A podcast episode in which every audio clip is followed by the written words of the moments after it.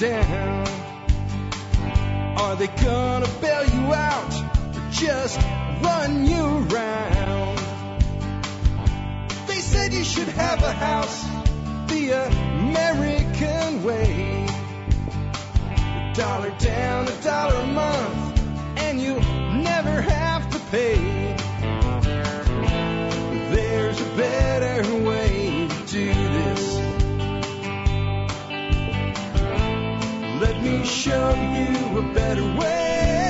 Hi, folks. This is Jack Spirko with another edition of the Survival Podcast. As always, one man's view of the changing world, the changing times, the things that we can all do to live a better life if times get tough or even if they don't. Coming to you once again from Arlington, Texas. Today, rainy Arlington, Texas, as we wait for the remains of tropical storm Hermine to make its way uh, just to the west of us. The, uh, the remainder of that storm is predict, uh, projected to go and uh, might even bring a little bit of severe weather for it. I'm just happy for the rain we're getting right now. Good time for it. I'll tell you a little bit about what I did yesterday to prep uh, as far as the gardening goes.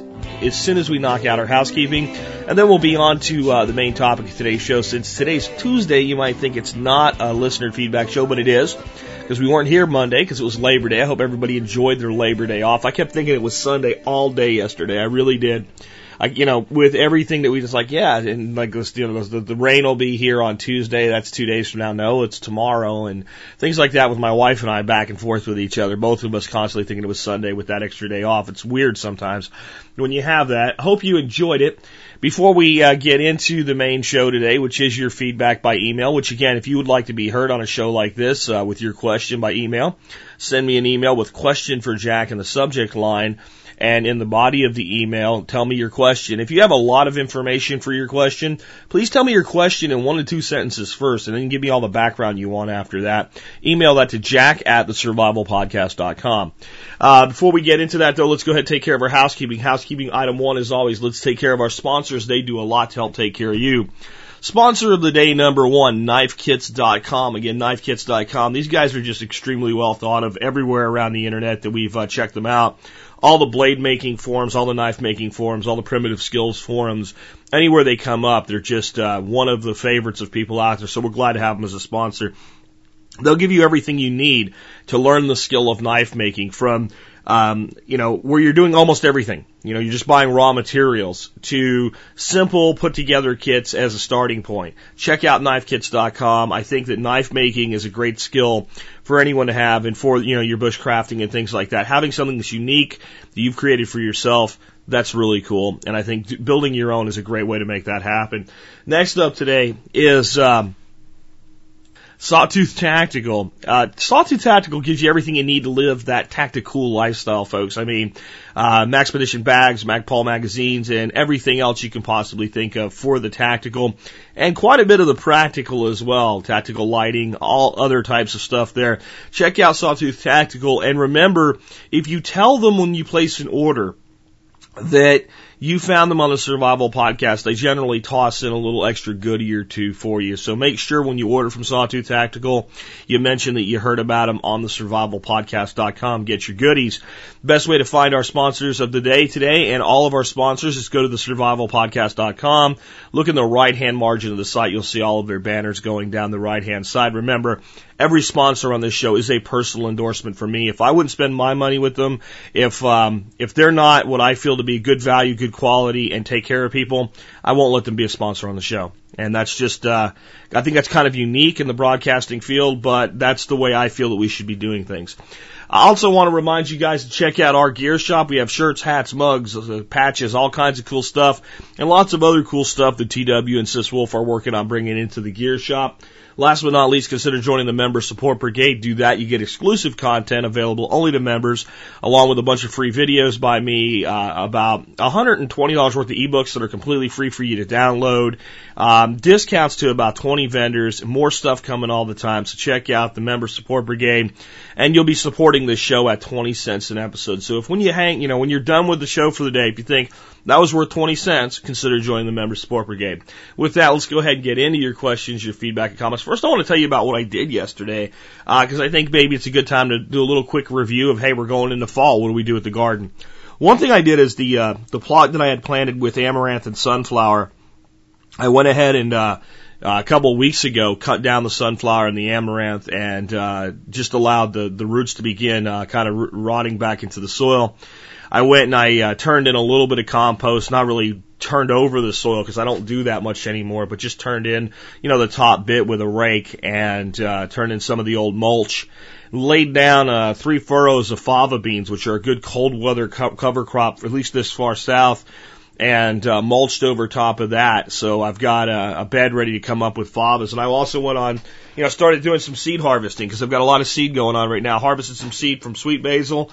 Um, got a good Ziploc bag full of that. If you guys are harvesting your sweet basil seed, uh, one of the things that you can do to make your life easier is these little seed cases form on these upright stems.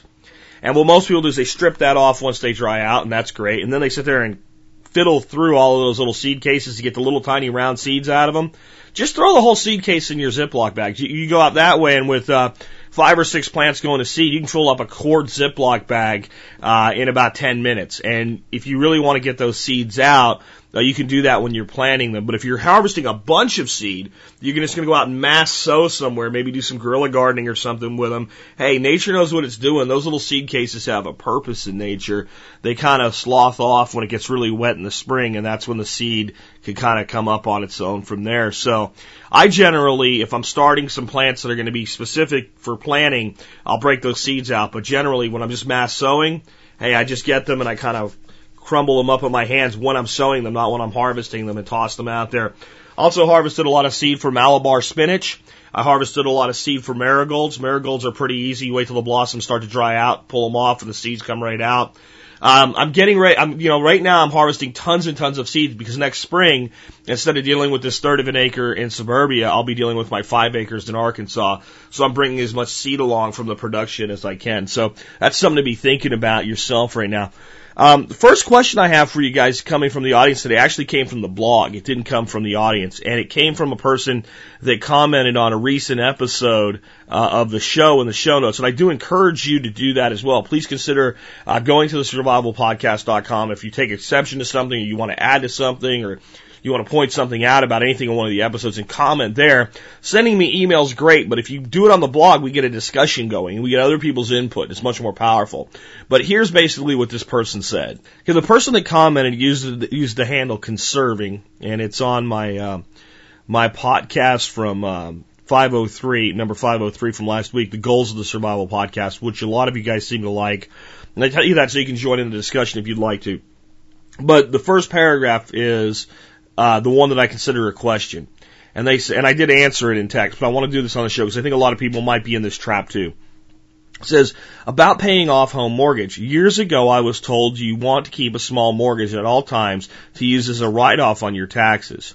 So I had a goal to pay it off completely. I never had a goal to pay it off completely, even though I could.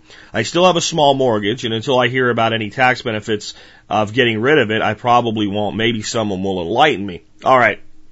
And I think there's a lot of people out there that realize that one of the biggest things that you can reduce your taxes is to become a homeowner. And that is true if the money's going to be going out the door anyway. And here's what I mean.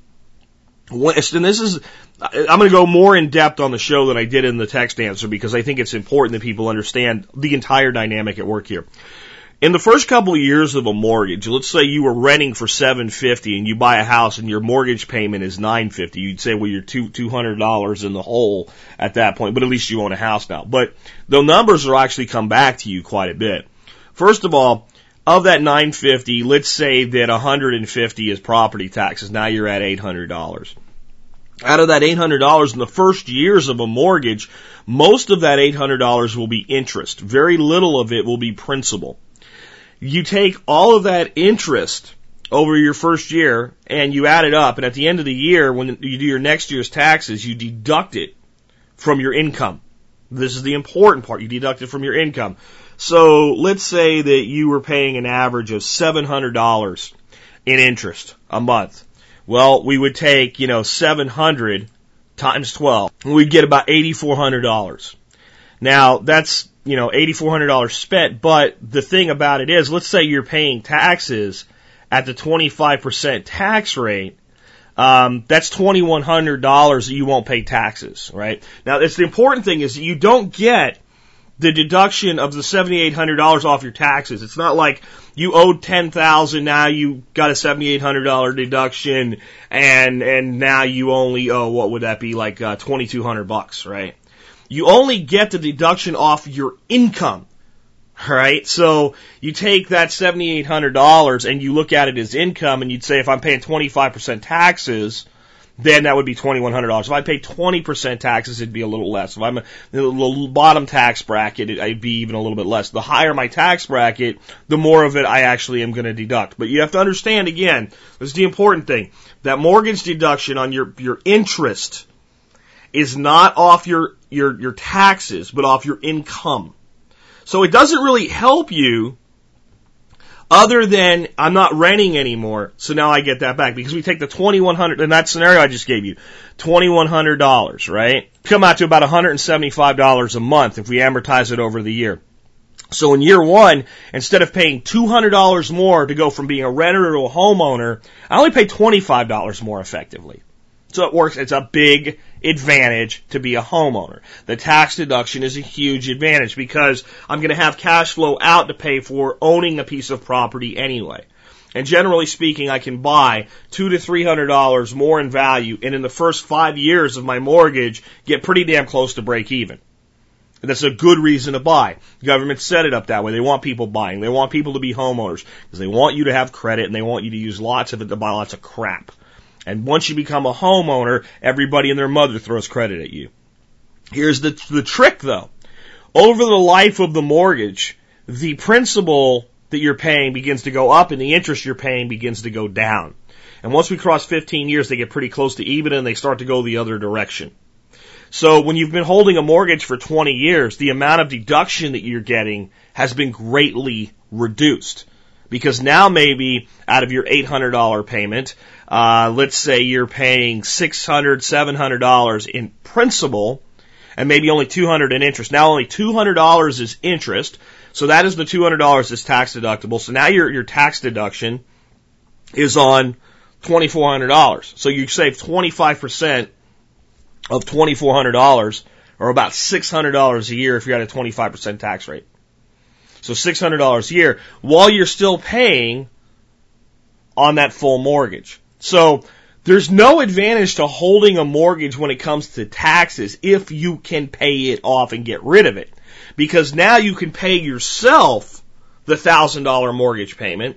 Yes, you'll pay taxes on all the money instead of part of the money, but you're still going to come out financially ahead.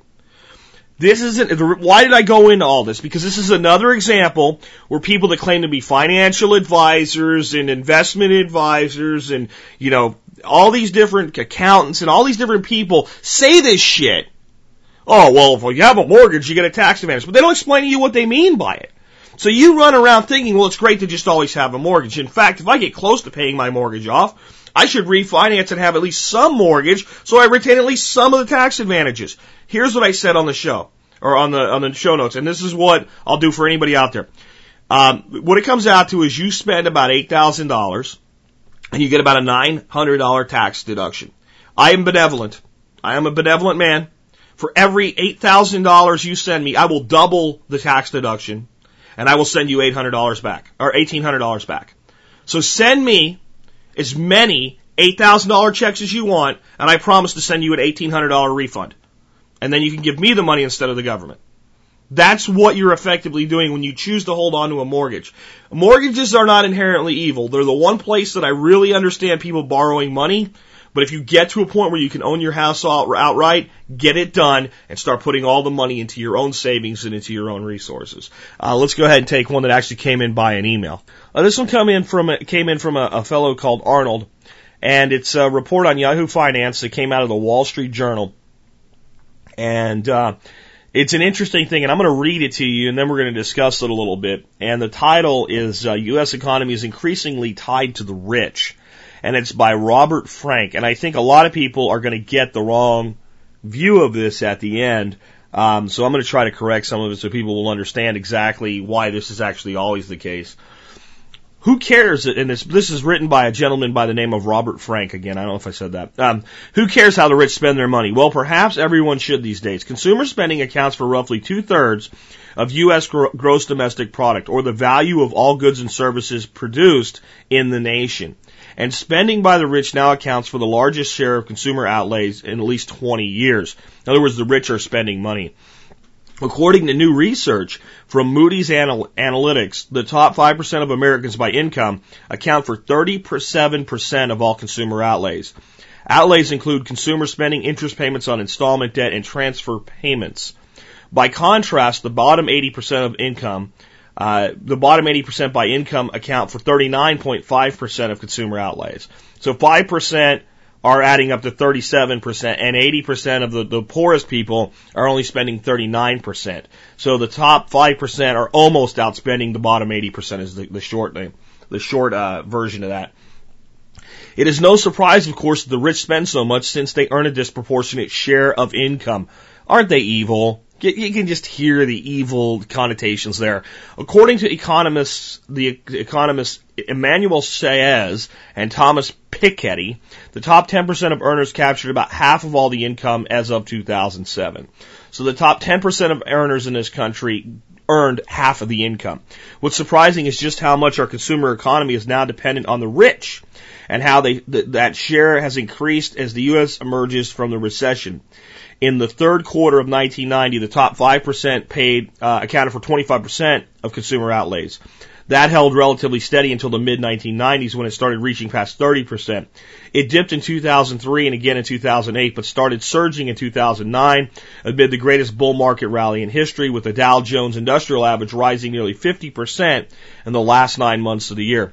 Mark Zandi, chief economist for Moody's Analytics, cites two main reasons for the increase. First, the wealthy panicked during the financial crisis and stopped spending. When the markets rebounded, they came out of their shells and started spending again. I think that pent up demand was unleashed, he said. It's a universally high rate of spending. The second reason is that people in the middle and lower income groups are struggling to pay off debt, stay, uh, stay afloat amid rising unemployment, as Friday's data reminds us that has crimped their spending. So, there's a little bit more, but you can read it. I'll put a link in today's show notes, but here's the problem. They keep saying consumer driven economy, consumer driven economy, consumer driven economy. And those rich people are out there spending 37% of all the consumer driven economy stuff. Now, when you hear that, you're probably thinking iTouches and iPads and iPhones and gizmos and gadgets and cars, maybe. You know, cars are part of that. Uh, as long as they're built and made in America or their, their service value add is done in America. Um, you might even look at things like, um, I don't know, but you're going to think of the consumer level crap sector. And, and, the most expensive thing you're going to think of is probably cars. And you probably won't even really think of those until I kind of brought them up for you. You think, okay, yeah, well, that's a consumer good. It's a give me go out and buy. Um, this is based on gross domestic product. That's all the output and production of products and services in the United States. So when um, when Accenture pays their accounting firm a couple hundred million dollars a year to do their accounting, that's part of our domestic GDP. Okay. When um, you know Donald Trump buys a new jet, that's part of our GDP as long as he buys it from an American manufacturer. When a new company, when a company decides we're going to build 27 new stores in America, and they hire a contractor to come in and build them, and then they hire people to come in and work in them, that's part of our GDP. It, obviously, these people doing these things are the wealthiest 5%. So they're always going to spend a disproportionate share of the GDP, and we need them to. Because if they don't, we don't get new buildings and we don't get new jobs. Um, when you read this, what you end up seeing here at the end is they say, we're already seeing a slowdown in spending by this group. And I think that should be a worry for all of us. Um, yes, it's always bad when the rich stop spending their money. Uh, because when the rich stop spending their money, they stop fueling the economic growth of the nation. But I want to take the Jack Spirko survivalist, you know, view of this thing and tell you what they're not saying because they don't see it because they stick to, you know, the basic book, uh, mathematics and economics here instead of looking at the psychology of the situation. Do you know why the rich people spent so much money in 2009? The stock market going back up was part of it, but that was not really what happened. What happened is what I told you would happen in 2008. The entire world went on sale. The entire world went on sale. Interest rates to borrow money, right, went to, to the lowest they've ever been. Contractors are starving to death for money. So they will kill each other to win a bid right now. Products costs are at an all time low. Lending all time low. Labor all time low. And the stock market rebounds. And the smart rich person pulled their money out in advance of this disaster, threw their money back in and made a whole ass load of something called capital gains that they have to pay taxes on. Now the way that we don't pay taxes on the capital gains and we build our wealth for the future is to put it back into our business. So, with money at an all-time low cost to borrow and construction at an all-time low cost to build, a lot of these people started expanding and they started building these new stores and building these new shops. You say, but you know, that where are the jobs that come with them? Well, a lot of these people already have location A. They build location B. They close down location B and they move their staff into location A. That's spending. The economy looks better. But location A that's been abandoned was being leased. Okay? So what happens? That person that was leasing that property now is stuck with it. And all of the new building we've seen, very little it has actually been real expansion. It's been more upgrades. You know, a, a company upgrading to a better type of building, to a better area. A lot of little commercial investment parks went in and put together great brand new facilities. And then they went to the people that were in the older locations and they said, look, we built cheap, but we built new and we built nice. We will match whatever you're paying your lease right now, or we'll do a little bit better. And they, they, they, they brought in new people. And that's capitalism. That's a good thing in a way. But it's leading to a further downturn in commercial real estate because of all the people that were landlords of these commercial properties that lost tenants. You know, the ones that kept raising the rent, raising the rent as times were good. And then instead of really stockpiling the capital, they went, wow, look, my property's worth more now. I can prove it to the bank. Since my cash flow's gone up, I can go get more money and do another project. And now you're starting to see the commercial sector collapse in a lot of areas. Because, not because the, the tenant so much can't pay, there's that too, but in the last year, because the tenant went somewhere else. They went to a new building. And it's happening everywhere. That's part of the GDP, GDP spending. But what it really comes down to, and this is what I've told you about making sure you're saving your money and building your wealth. When bad times happen, rich people have more power when they spend and the wealthy have been out spending money. You can play that game too. Now, instead of buying a building, you might be buying a used pickup truck or a used boat. Or paying a contractor a cheap wage to build you a beautiful commercial greenhouse operation or whatever it is that you want. But this is what happens when economies falter. Rich people always spend more money after an economy falters. They may curtail it if they don't see the recovery. But at some point, the money, the wallet's open and the money flows. That's what they won't tell you on CNN Money. Let's go ahead and take another one of your uh, questions or comments. Yeah, this one comes from a feller called Justin. Justin says, "Hey, I find myself in the woods for an extended period of time living off the land. Are there easy methods of preserving meat or fish without having to stay in one location too long? I live in West Virginia, not far from the Shenandoah Mountains. If I found myself living off the land, an ideal situation would be to preserve any game or fish that cannot, I cannot eat in one sitting. Gathering food every day takes a lot of effort. But if I were able to catch a few fish, kill a larger animal with enough meat to provide a good source of protein for say a week or two, I would be able to focus my attention on other aspects of survival during the winter. The cold weather would make food preservation easy, uh, but what would I do during the summer months? Um, drying, smoking, salting are your easiest ones in the woods. Um, salt is something you definitely, if you go into the wilderness, it's probably one of the most overlooked things that people don't take with them that you should take with you. And a little goes a long way with salting meat or salting fish to help dry it out. Maybe less than ideal, but speeding that drying process. It also has uh, a lot of other uh, really good attributes that we'll save till later. But make sure salt goes with you. Smoking uh, you know, if you have a good little like bug out location in the woods, if you have something along the lines of a, a small cabin or a hooch or something like that, you can stockpile stuff in. Stockpiling, uh, you know, vinegar, uh, salt, and pepper, and you've got the makings of biltong. Uh, you might even add to that some smoking if you're in a humid environment and make kind of a hybrid of jerky and biltong. Um, because you're dealing with the humidity. And you know where biltong's from South South Africa. It's made in the winter when the humidity is almost non-existent. Um, I've been in dry environments like that. And to give you an example of what what that's like Panama's like that about 2 to 3 months a year during the dry season. And during the rainy season it's extremely humid. Down there if you scratched yourself going through the jungle during the humid time of the year uh, you'd have several weeks before that wound would be completely gone. It had a high propensity to get infected, and um, if nothing else, it was just there. Even if you kept it clean and bandaged and all, it just took a long time to heal. In the dry time, let's say you did this in February when there's like no rain, they're worried about grass fires and things like that. You get the same scratch. Two days later, it's got like a little light scab on it, and three days later, you like you brush the scab with your hand and it just falls off and it's pink skin underneath and it's healed that's what moisture does to any kind of flesh. In this case, living flesh versus dead flesh. But but that's an example of why it's difficult to make biltong uh, by traditional methods in very humid environments. That's why I advise you to make it indoors where it's air conditioned. Uh, it's much drier in in your house than it is outside if you have an air conditioned home. Uh, so biltong, you might have to, with that environment up there, that humidity, you might have to do a little bit of smoking. So slow smoke over a fire, but prepped like biltong.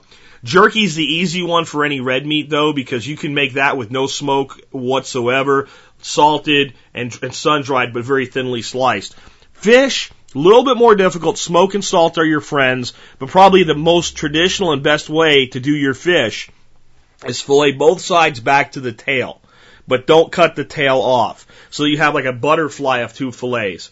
Then leave the skin intact, but on the flesh side, about every inch or two, cut a deep cut all the way back to the to, to the skin in your meat, and then lay that lay it skin side down, hanging open, so that the fish can dry out. Salt, smoke. Uh, those are your best uh, things you can do. Now, a good oily fish like salmon from clean water where it's safe to eat basically raw, you could just cut it like I described and just hang it and let it dry.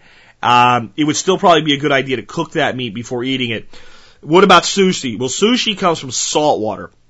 There are things that can live in the flesh of freshwater fish that do not live in the uh, in the flesh flesh of saltwater fish. Now, saltwater fish can become infected after they've been caught, but if they're properly cared for, that's not a concern. It's not a good idea to go eating sushi from a brook brook trout in the mountains.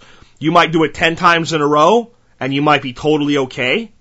And the 11th time it might make you very sick and the 12th time it might kill you. You just don't know.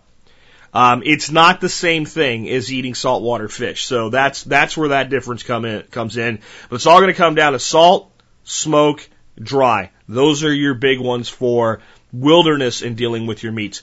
Cooking meat will also make it last longer, but not anywhere near as much longer as good slow smoked out jerky or biltonging or something like that. Uh, great question. Let's go ahead and take another one. Um, this is uh, this is big news. Comes from Eric. Eric's always sending me great stuff, and uh, I believe this happened uh, a few weeks ago. Uh, August 16th is the date on it. It's by a guy named Joe McDonald. It's from the Associated Press, and it makes it official, right? Associated Press. We can. It's not some crazy blogger like me or something. China surges past Japan as the number two economy. Is the U.S. next? Uh, Beijing, China has eclipsed Japan as the world's second biggest economy after three uh, three decades of blistering growth that put overtaking the U.S. within reach in 10 years. Japan is still far richer per person after confirming Monday that the economic output fell behind its giant neighbor for the three months ending in June 30th. However, the news is more proof of China's arrival as a force that is in, uh, altering the global balance of commercial, political, and military power. Analysts are already looking ahead to when China might match the United States in total output, which the World Bank and others say could be no more than a decade away. Ten years, folks. Ten years. This means the world will pay more attention to China, especially when most Western countries are mired in the bog of debt problems, said economist Lou, I won't even try to say it, Lou, at the Industrial Bank in Shanghai. Unseating Japan after earlier passing Germany, France, and Britain caps three decades of breakneck growth that has cemented a dramatic change in China's place in the world over just the past five years. State owned Chinese companies have emerged as major resource investors pouring billions of dollars into mines and oil fields from Latin America to Iraq. Chinese pressure helped win a bigger voice for developing economies in the World Bank and other global institutions. On a human level, China's rise has allowed hundreds of millions of people to work their way out of poverty and sent a flood of students and tourists to the West. Its consumers are so avid, avidly courted that companies from Detroit automakers to French handbag producers now design goods to suit the Chinese tourist, folks. I added a little bit there. It says to suit them, but that's what they're saying. Still, China's rise has produced glaring contradictions. The wealth gap between an elite who profited most from three decades of reform and its poor majority is so extreme that China has dozens of billionaires while the average income for the rest of 1.3 billion people is among the world's lowest. Sound like America in 1900? I'm not putting America down. I'm just saying it's easy to forget our past. I keep telling you where China is in the growth curve and no one wants to listen to that. Uh, by contrast, Japanese people are still among the world's richest, and the per capita income of thirty-seven thousand eight hundred last year compared with China of thirty-six hundred dollars. So our so our Americans at 42,000, their economy still by far the world's biggest. According to Monday's report, Japan's nominal GDP was worth 1.2 trillion uh, in the April to June quarter compared to 1.3 trillion for China. Those figures are converted into dollars based on average exchange rates for the quarter. World stock markets mostly fell on the news that Japan's economy grew just 0.1% in the second quarter, far short of expectations and well behind the 1.2% growth of the first quarter. The report follows signs last week that both the U.S. and Chinese economies are not growing as fast as earlier in the year. You can read the rest if you want to, because it goes into the midst of a global crisis, stimulus-driven Chinese growth at 11.9, whatever. All they're saying is China grew through the through the uh, the collapse. Um, here's here's the key. This is what people don't get about China. China is United States, 1880 to about 1940 right now.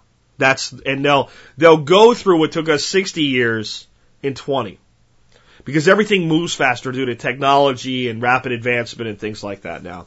China is still willing to send 30,000 guys out to build a road or a bridge or a dam and accept the fact that 10% of them will die on the project. I'm not saying good, bad, or indifferent. I'm saying that's where they are. And you look at it and go, that's, oh, you know, so awful. How many people died building the Hoover Dam? How many people died building the canals that brought water to the west coast of California? You know, because they, they have lots of salt water there, folks, but they need fresh for drinking and crop irrigation. How many people died building the canals in the Northeast that connected the Northeast to the Great Lakes before we had all the railroads and all the actual roads and all the automobiles? Lots and lots and lots of these people died doing this work. Um, the United States was developed at a breakneck, insane speed that cost a lot of lives. And that's what China's doing today. They're making those sacrifices. Beyond that, what China is doing that the U.S. never really did is they're buying up the rest of the world. The United States went in and we kind of sunk our teeth into it, uh, and we bought it from an investor standpoint. In other words, you know, the Carnegies bought offshore property and bought offshore interests and things like that, and the, you know what have you, and all these other different, um, all these other different wealthy families, the Rockefellers, et cetera the Chinese companies being state owned when they do it, and the Chinese government itself has gone in, and I've talked about this before, they've gone into Africa, they've gone into Latin America, they've gone into South America, and they've gone to all these places and they've bought interests in mining operations and in oil, oil operations and in agricultural operations. They've converted their fiat money into hard commodities and hard commodity producing assets. Exactly what I say we should be doing in America for ourselves, the Chinese are doing as a nation. We can talk about their socialism and how evil it is all we want. I'm not saying it's not. I'm saying that when we look at winning the game, these are the moves to win the game, and they're making them, and this nation is not making them at a personal or a national level. And then you'll say, well, how evil they are, but they're doing an amazing job of public relations. Because they are changing lives of people in all of these nations. They're not going in and enslaving these people. They're going in and hiring them. And you'll say they're paying them a low wage. Well, we do, they're paying them a wage based on the economy that they're in. So that wage might look low to you, but it might be twice what the average worker earns in that economy. And these might be people without that that didn't have any job at all. And as that economy develops and improves and as they develop that nation, of course, they're going to have to pay more money as the economy gets better. So you're going to have a hard time convincing a lot of people in these nations that China's a bunch of bad guys.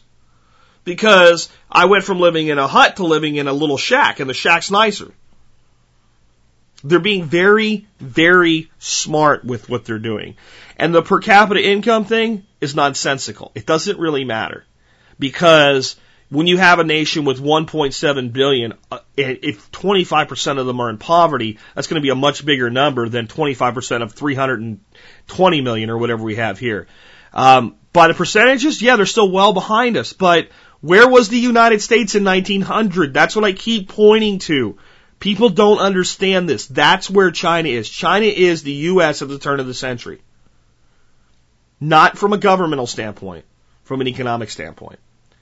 And again, they can make the leap that took us from 1900 to 2000 in 10% or less of the time. That's a decade. And that's what this article is forecasting. The U.S. position of being the wealthiest, most powerful nation in the world is, is definitely being threatened right now. Now we have three ways we can, we can handle this as a nation. We can, one, accept it and just keep doing things as we always have and allow it to happen. It's probably not the best thing to do because that means we'll still be sticking our noses in a lot of other people's business when there's another big kid on the block to get involved with it, with a big leverage point. We can fight it and try to outpace the Chinese with more debt, which will maybe stave it off for another 10 years and make it take 20 years instead of 10, but then we're just going to self-destruct because we've been behaving self-destructively for 50 years now, at least 50 years now with debt. Or we can accept it and look to the United States to be what it was supposed to be anyway, a shining example of liberty. And we can say we don't really need to be in 112 nations with a military presence. That that's a little bit of extreme. That we need to support our troops. We need to fund our troops. Yeah, we need to make sure we send them somewhere they can do their job. But maybe we don't need to outspend the rest of the world combined on our military. Maybe that's a little bit too much. We can either become the nation that we're supposed to be, or we can become some kind of amalgamation in a global governing system. Those are our only two options. And all one has to do is look at the past and look to the future to see that. What does it mean for you? It means you need to make sure that you're independently sovereign, that you have your own individual liberty, that you do all the things that we're talking about because the position of being able to just push everybody around economically throughout the world, we're not going to have it forever. And most of us are going to live long enough to see a complete change in the global paradigm. I know that's not real inspiring, but I'm interested in the United States being the number one country in the world for liberty and freedom. I'm not necessarily looking uh, to hold on to the capacity of being the number one nation in the world to be able to make other people do what we want. I want enough strength to make sure nobody comes here and takes it away from us. We have plenty of strength to do that. The problem is we're taking it away from ourselves. Um, let's go ahead and take another one of your questions. This one comes from uh, Carlton. Um, this is an important one too. Um, Carlton says, "Here's an example of a common and overlooked survival situation my wife's experienced a couple weeks ago."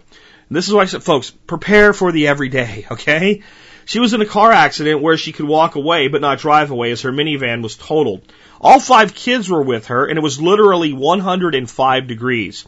Fortunately, she was barely prepared enough to have one liter of cold water to split between her and five kids until myself and her mother arrived to pick her up and the kids, as we didn't have another single vehicle to carry everyone. So two vehicles had to come get these folks. Along the same line, I know of someone who almost died due to weather in an auto accident in a Montana blizzard. One more thing to note. Some people think having AAA will be a solution, but I know a lot of people who waited for AAA roadside assistance to pick them up waited almost five hours, and that was in suburbia. Don't depend on AAA in extreme weather at the least. Any other thoughts on preparing for auto accidents where you can't drive away? I think it might be useful to know a towing company you trust and a lot of other things. Okay, number one, uh, AAA is a great investment. I don't care what Carlton says, AAA is a great investment. Every time I've called them, they've been there within the hour, except the one time that they've got lost. AAA in the middle of a blizzard is not a good investment. Well, not really not a good investment, but not going to be able to be relied upon because they may be able to not just get to you, and even knowing a tow truck driver and call, he may be your best friend and be like, dude, I'd love to come help you, but I can't do it. Right? So we do have to be prepared. Um, five hours, if uh, anybody waited five hours for AAA, you need to be filing a complaint because they need to be getting rid of the vendor that made you wait that long. That's a ridiculous time to wait, especially in suburbia, uh, without any extraneous circumstances. So AAA is a huge advantage. AAA and rental insurance. Uh, will usually get you a ride. Now you could probably even pile five kids into one of those tow trucks, uh, all sitting on top of mom, what have you, if you had to, and you, they will give you a ride to a service location where your vehicle's going to, and you can usually get a rental vehicle from that location. If not from them, you can call, make arrangements to have one, uh, you know, call someone that'll bring one to you or get a ride over or what have you. So big fan of AAA. Bigger fan of being prepared like this guy's saying. Water, huge. You should have at least four to five gallons of water in your vehicle at all times. Um, if you think of one five gallon jerry can, doesn't take up that much space to carry water in your vehicle. Um, it could be the most critical situation in the world if you are broke down somewhere where nobody can get to you. And uh, let's say you happen to be driving when it's 105 degrees out and you're kind of in a deserted area, out in kind of a desert environment where you go through water very, very quickly. Uh, it could be that is literally the difference between life and death. Having ways to stay warm, huge. We've talked a lot about bug out vehicles, and my belief is your vehicle should be at 80% of bug out strength at all times. You know, there's probably a few things that you add on if you have to go, um, just for spatial considerations, but the basics should always be there. Uh, bug out bag takes up some responsibility for that. By and uh, you know, I, I, I love meeting people like, yeah, I have this great bug out bag, I have this and that and this and that in it. And like, can I see it? And they're like, uh, no, I keep it at home. it belongs in your car, man. It really does. It belongs wherever you go. I mean, it wouldn't be great if all emergencies came with 24 hour advanced work, you know, no, notice, you know, go home. So, big deal there. Um, we'll probably do a show, especially coming into winter now, on vehicle preps for winter, uh, because staying warm can be extremely important. Um, you'll be surprised at how cold it becomes in a car if the heater won't run, even if you can stay in the vehicle. Uh, having a means of alternative heat, definitely many things to insulate with. Um, but the big one's water. The big one's water in the summertime. If you have water um, and you're on a road, if you're with a vehicle, you're probably on a road. If you're off-roading or something like that, you should be far more prepared. But if you're on a road, you can probably get some level of assistance in a reasonable amount of time. But boy, you can dehydrate like that.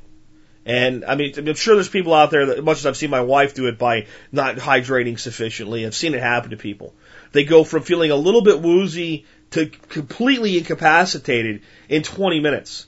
And once they hit that incapacitation point, it's very hard to get them to drink. They feel sick. They don't want to drink. And it's the only thing that will fix it is to cool the core temperature and get them rehydrated. And if they go to a certain point, then the only thing you can do is get them into an emergency room and get, you know, hydration put in via IV. Because there's people that get so bad they can't take in any liquid at all.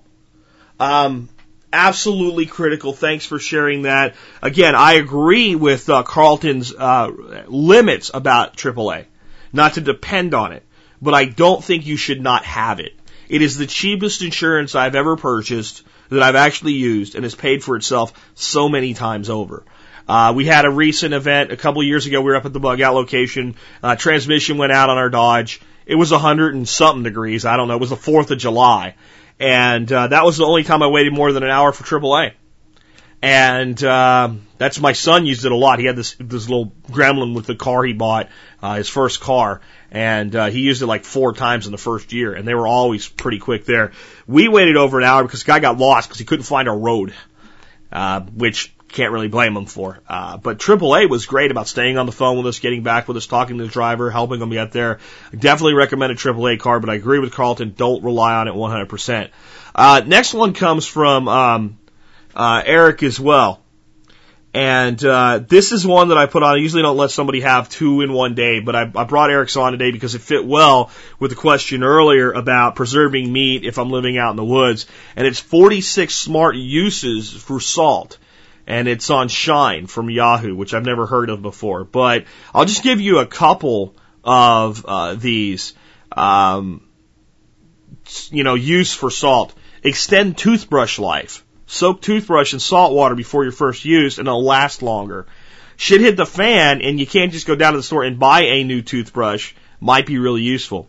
Um, clean teeth. Use one part fine salt to two parts baking soda. To dip your toothbrush in the mix and brush as usual. You can also use the same mix dissolved in water for orthodontic applications rinsing your mouth, easing mouth problems, relieve bee sting pain.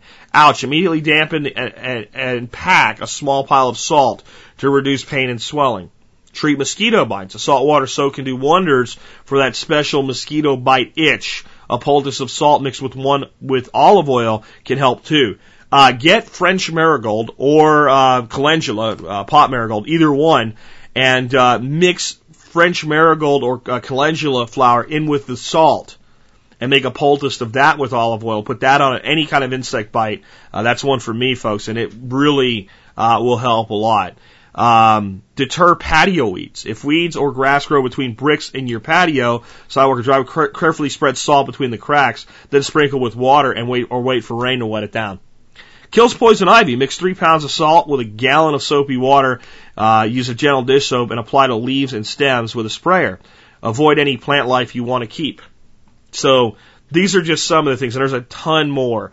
Uh, a lot of them very useful in a shit at the fan. Useful day to day if times are good, right? And useful in a shit at the fan if times get tough. So great article. Really appreciate you sharing that one, Eric. And again, I'll put a link to it in today's uh, show notes so that everybody can take a look at that one. Um, the next one's kind of interesting. Comes from a guy named Mike. Um, and Mike asked a question that really requires some analysis to understand. And I think it's important that we do that analysis because we need to understand the effects of um, of inflation and deflation on the economy, uh, how that affects gold and silver, especially when we look at things like the U.S. eventually losing economic prom- uh, prominence in the world. And I know people think that's overly pessimistic, folks, but I just gave you a completely credible source that says that's a decade away.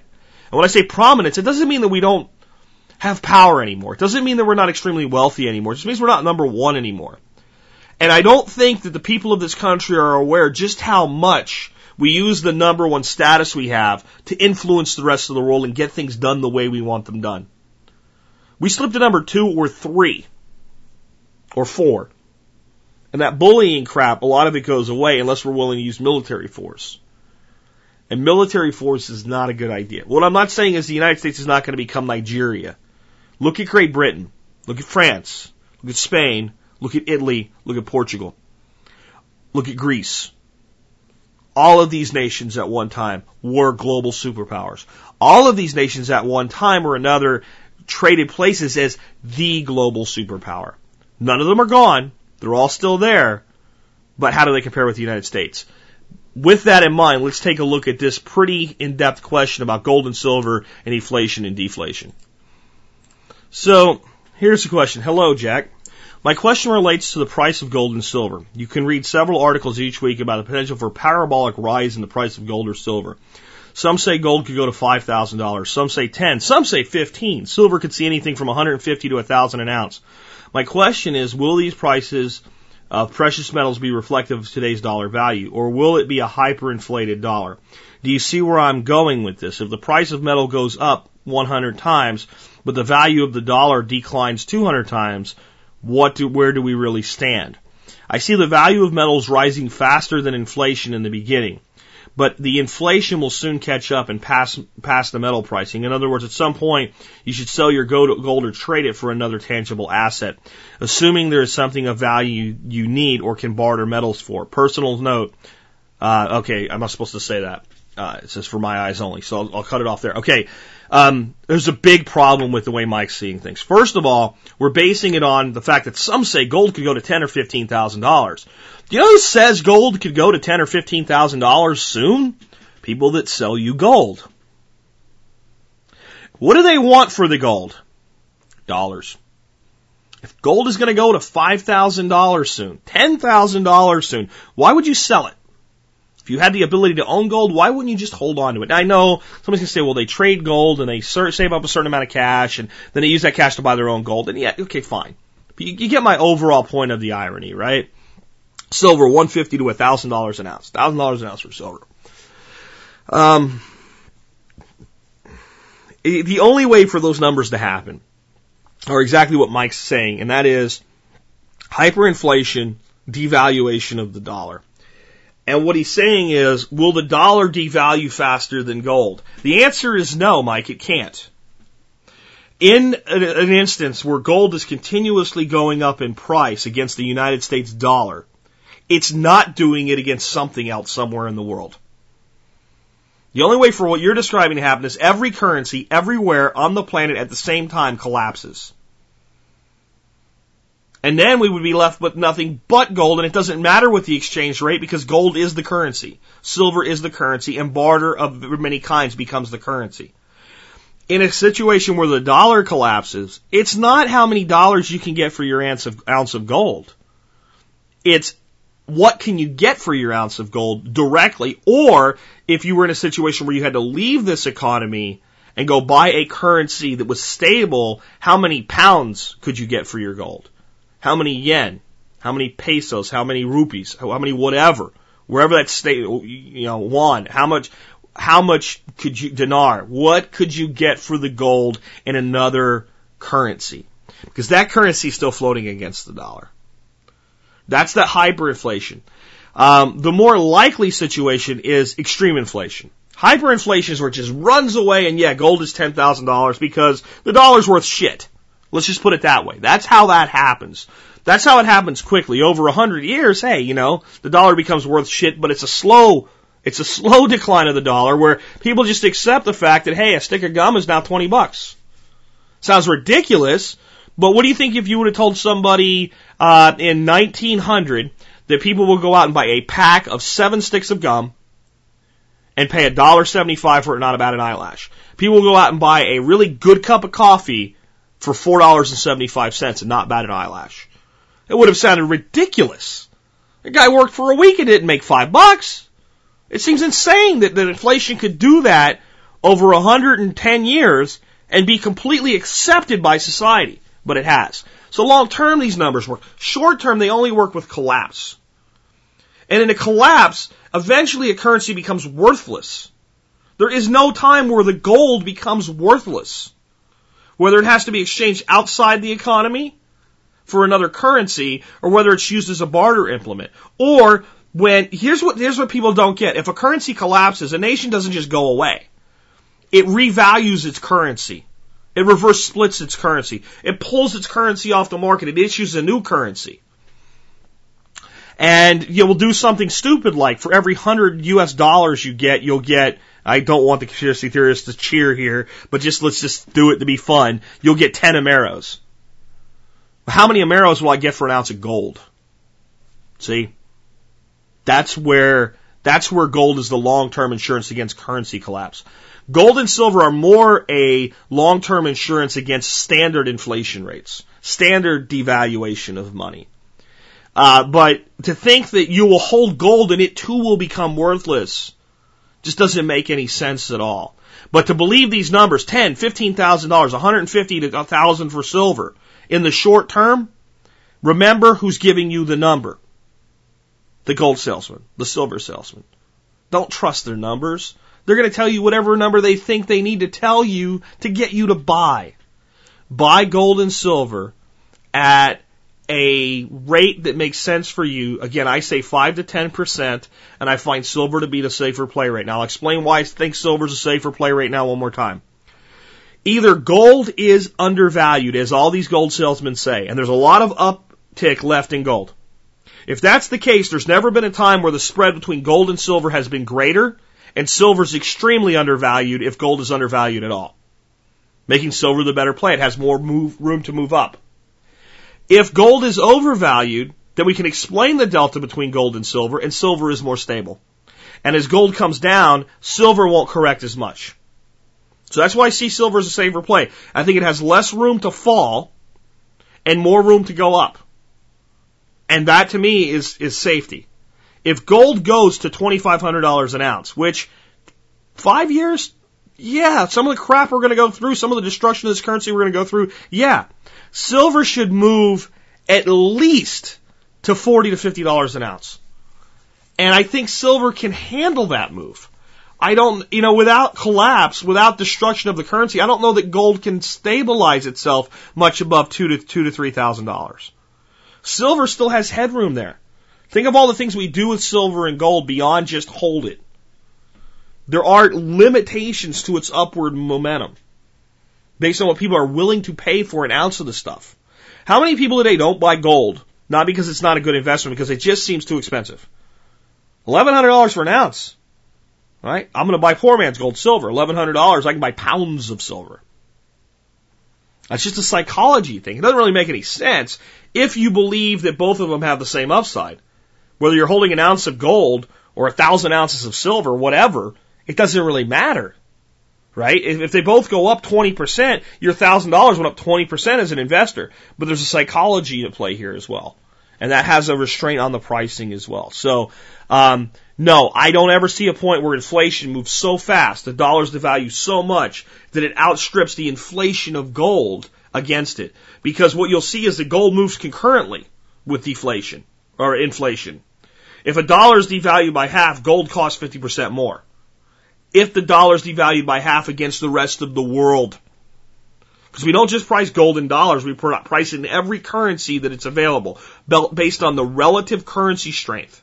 In other words, when you earn 50 pounds in Britain, it's a lot like earning $50 in the United States.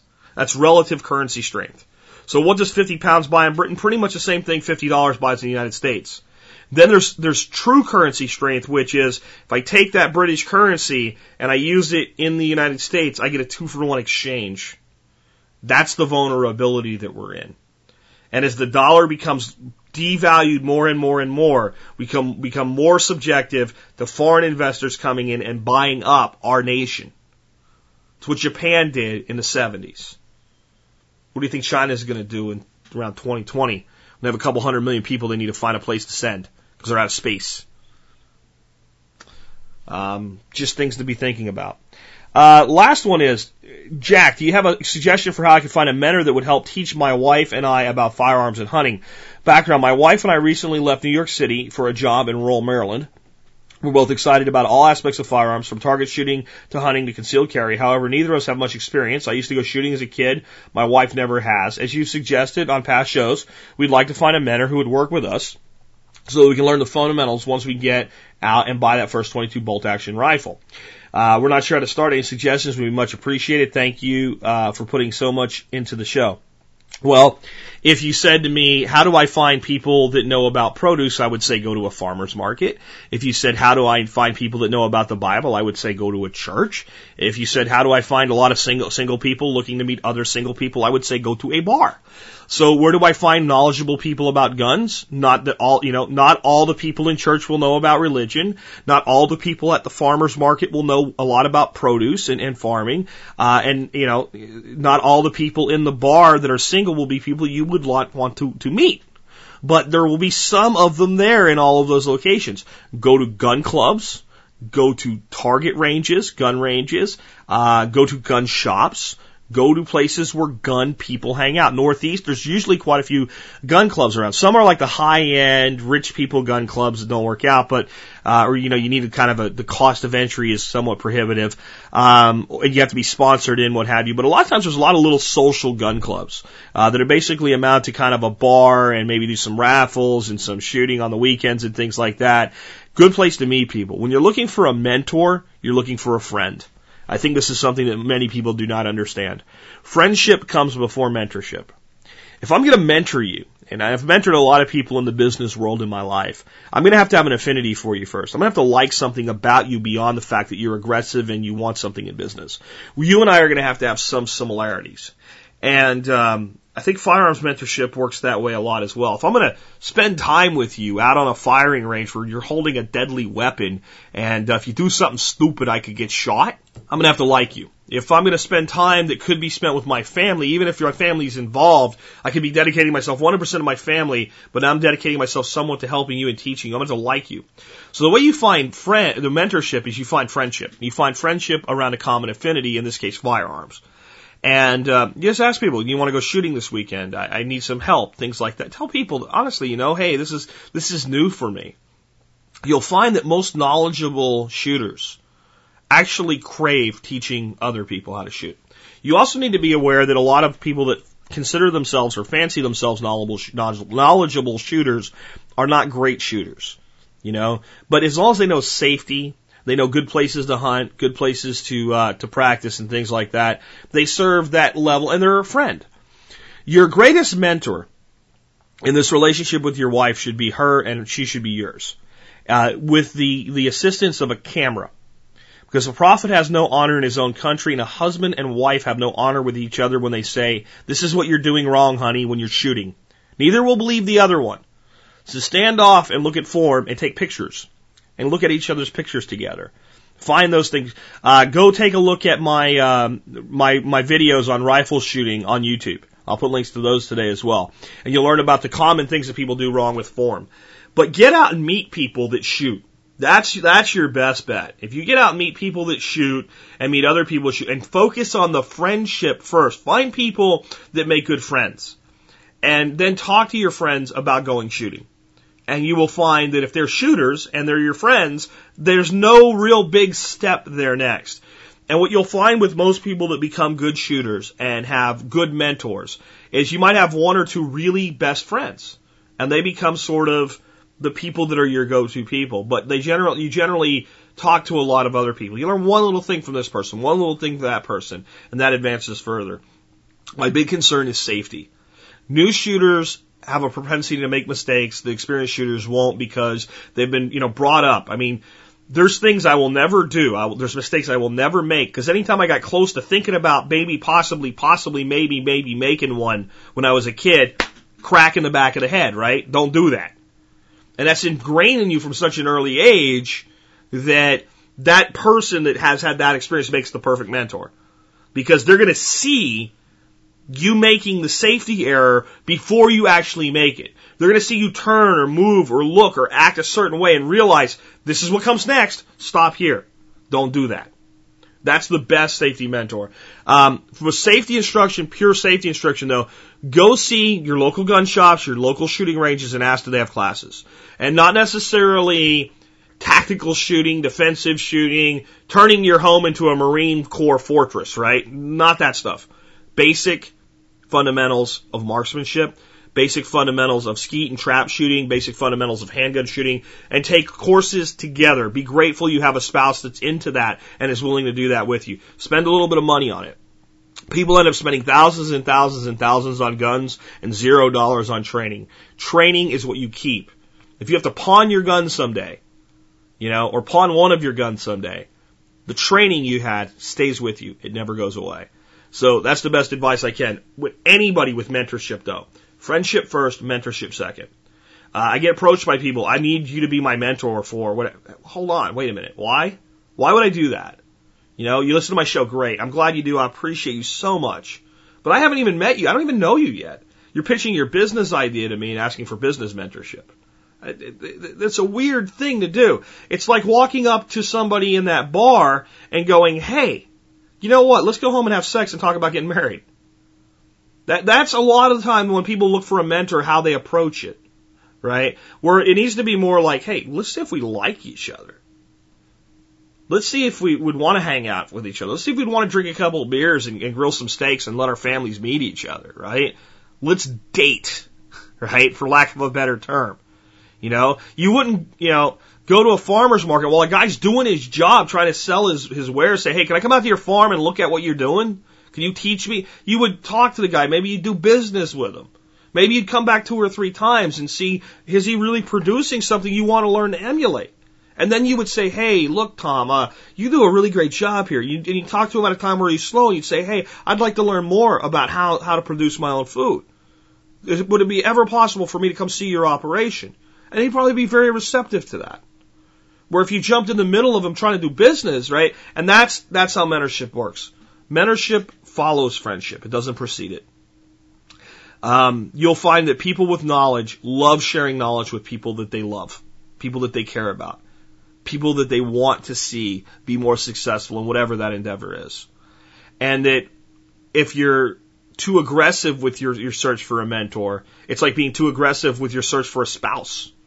You know, if, if, you, if anybody's ever been on a date with somebody, you know, and you're in a grounded, strong, firm position in life, you're confident, you know what you want out of life, and you're, you know, maybe even you're ready to settle down eventually, but this is a first date, and whether the male or the female is the one that does this on the other side of it is in kind of a, a still a codependent state, and they're really thinking about how much they need to get married, and they start talking about marriage type questions, like a marriage interview on a first date, how likely is there to be a second date? Right? Mentorship has to follow the same basic physical and um, psychological pattern. I'll go shooting with anybody, but I'm going to spend my time shooting with people, you know, uh, often that I have an affinity with, that are my friends in life. So go make friends. And go make friends where people that shoot are, and mentorship will find you.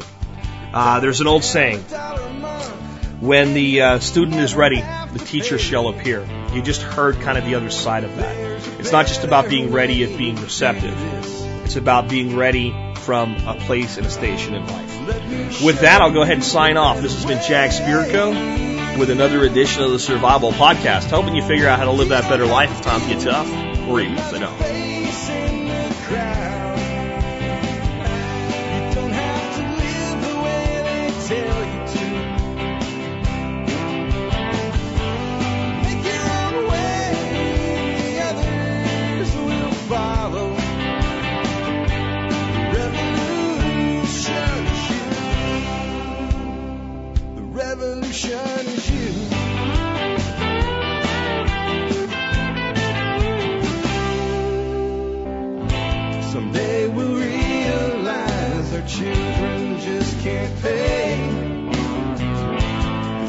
Nobody up